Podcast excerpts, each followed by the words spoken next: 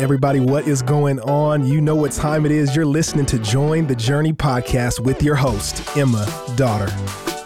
Thanks for joining. Today we are in 1 Samuel 26. Before we dive in, by way of reminder, new Join the Journey journals are out. It's a tongue twister. Try to say that three times fast. These journals started in the book of 1 Samuel, which we're almost through, but if you've been having trouble focusing or you're looking for more resources to aid you in your study, this would be a good next step for you. So we'll put those links in the episode description. All of that said, I am in the podcast studio with today's Devo writer, Abby Rose. Hey, Emma, thanks for having me here today. Abby, I'm so glad to meet you, to get to know you, and really just hear more about your story. So I'm going to let you share a little bit about how you came to know Jesus and fast forward what's going on today. Yeah, I luckily grew up in the church. Both my parents are believers. However, I didn't recognize the value of following Christ. Mm. In high school, I really struggled with performance, pleasing people, I also tried to live this double standard of um, seeming to be perfect mm. on the mm. outside and to everyone around me, but I was also not following the Lord in my actions. Uh, I was in a party crowd. I just really wasn't honoring the Lord with my actions. It wasn't until I went to college that the Lord really captured my heart. Through friends and a Bible study, I really learned what it meant to read my Bible, to be discipled. Mm. I got the opportunity to work at camp, which helped grow my knowledge of the Lord, to know his character better. Um, and since then, I've been faithfully following the Lord. I've learned a lot these past years of post grad, learned a lot about how performance has come back up again in work um, and wanting to be impressive to people and constantly being humbled in my pride and my selfishness um, and turning back to the Lord to be reminded that uh, I work hard for Him and I serve Him and I just need to be faithful to the Lord in all that I do. That's right. Let me ask you this: if if you're talking with one of your coworkers at work, and which what do you do for work? I work at a consulting firm. Okay, so you're you're at your firm and it's your lunch break, whatever. You're talking to one of your coworkers, and they're like, "Hey, Abby, what is the gospel?" What would you tell them? What's the good news of Jesus?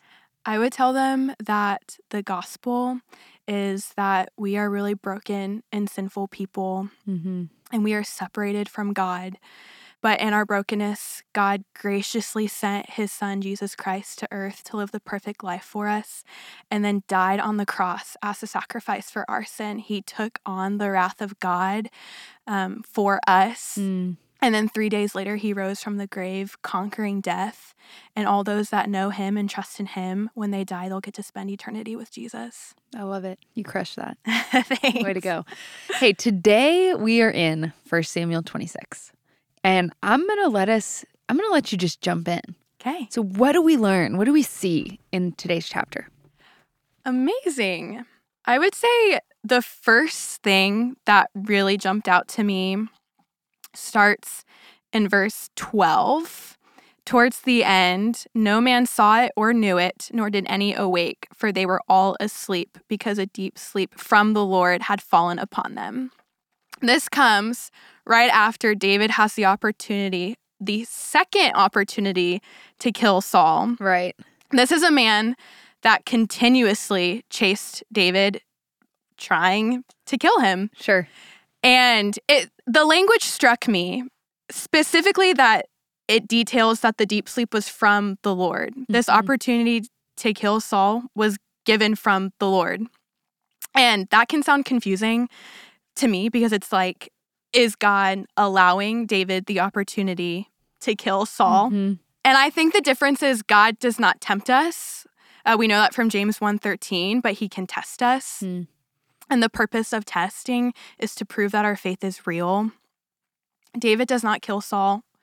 One because God told him he cannot kill God's anointed. Mm-hmm. But I also think David did not kill Saul because he was faithful to the Lord's commands, and David trusted that the Lord would enact justice. David was faithful to the Lord's commands and trusted that he would enact justice. Give me one more sentence on that. David knew that the Lord's character was loving, yes, but also just. Mm. And he knew and trusted the Lord's character. It's good. And knew God and his justice would vindicate us. And then the next thing verses 17 through 20, I'm not going to read the whole thing. There was some language that confused me a bit. Hmm. I like that honesty. Specifically, verse 19. Now, therefore, let my Lord the king hear the words of his servant.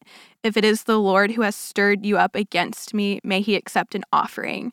But if it is men, may they be cursed before the Lord, for they have driven me out this day that I should have no share in the heritage of the Lord, saying, Go serve other gods. Hmm. And that confused me because what does it mean for the Lord? Did the Lord stir up someone against me? And then also, what does it mean for the heritage of the Lord? In the ancient Near East, it was a common conception that various gods ruled in their particular areas. So they were limited to the area of the Mhm. land. And because Saul was chasing David, David had to flee from the promised land. So people are accusing David of seeking because David has was finding refuge in other lands. They were Mhm. accusing David of seeking power from other gods, therefore going against the Lord's commands. Hmm. However, we know as believers that the Lord is not limited to a piece of land Correct. and he has all That the we do, yeah. Yes. So David is not admitting to these charges, but instead just refuting them and knowing that he's not going to serve other gods. Mhm. And therefore, he has not disobeyed any of the Lord's commands. So, to sum that up, the idea back then was that if you left your land, you were going to the land of another god, essentially. And and so the assertion was that because David was on the run, he was abandoning his God. But what we know to be true is our God is omnipresent, and that is not how it how it works. And David was faithful to God. Yeah. Love it. Thank you for summarizing that. You're welcome. Any f- final thoughts? My last thought is from verse 23. The Lord rewards every man for his righteousness and his faithfulness. For the Lord gave you into my hand today, and I would not put out my hand against the Lord's anointed. Hmm. I just want to really highlight the word faithfulness. We just discussed this earlier. David was faithful, and we don't know what the Lord is going to reward in this time. But we do know that the Lord does reward faithfulness, even if it's not in our own time, and we can trust that the Lord will enact justice. I love it, Abby. Thank you so much for studying diligently. Even the way you looked into that, the context of the land and the gods, that was excellent. Way to go. Abby's first time on the podcast. If you see her around Watermark, give her give her a hug. Let her know you've been listening. Abby, which service do you typically go to? I go to the 1115 because I serve with Wake at the Shout 9 out, a.m. middle school. Shout out. I love my middle schoolers. Uh, but yeah, this was so much fun. Thanks for having me. You are so welcome. I'm so glad you came on. And as always, I'm so glad we're all on this journey reading the Bible together. Hey, we want to thank you for listening and we hope you enjoyed the episode. Did you know that you can help support Join the Journey by rating and reviewing this podcast? And if you're willing, we'd love it if you subscribe because the more you download, the easier it will be for new friends to find the podcast.